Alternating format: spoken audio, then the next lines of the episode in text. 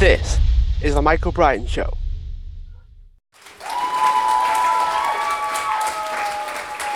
Hi everyone, welcome back to the show and day two of the Maximize 2022 series is about understanding that you can have a goal and a vision for every area of your life. So you might be fine in one area, but simply setting a goal for a different area, let's say business is going well, your health is not where you want it to be. So you set a goal for your health. You set a goal for that particular area.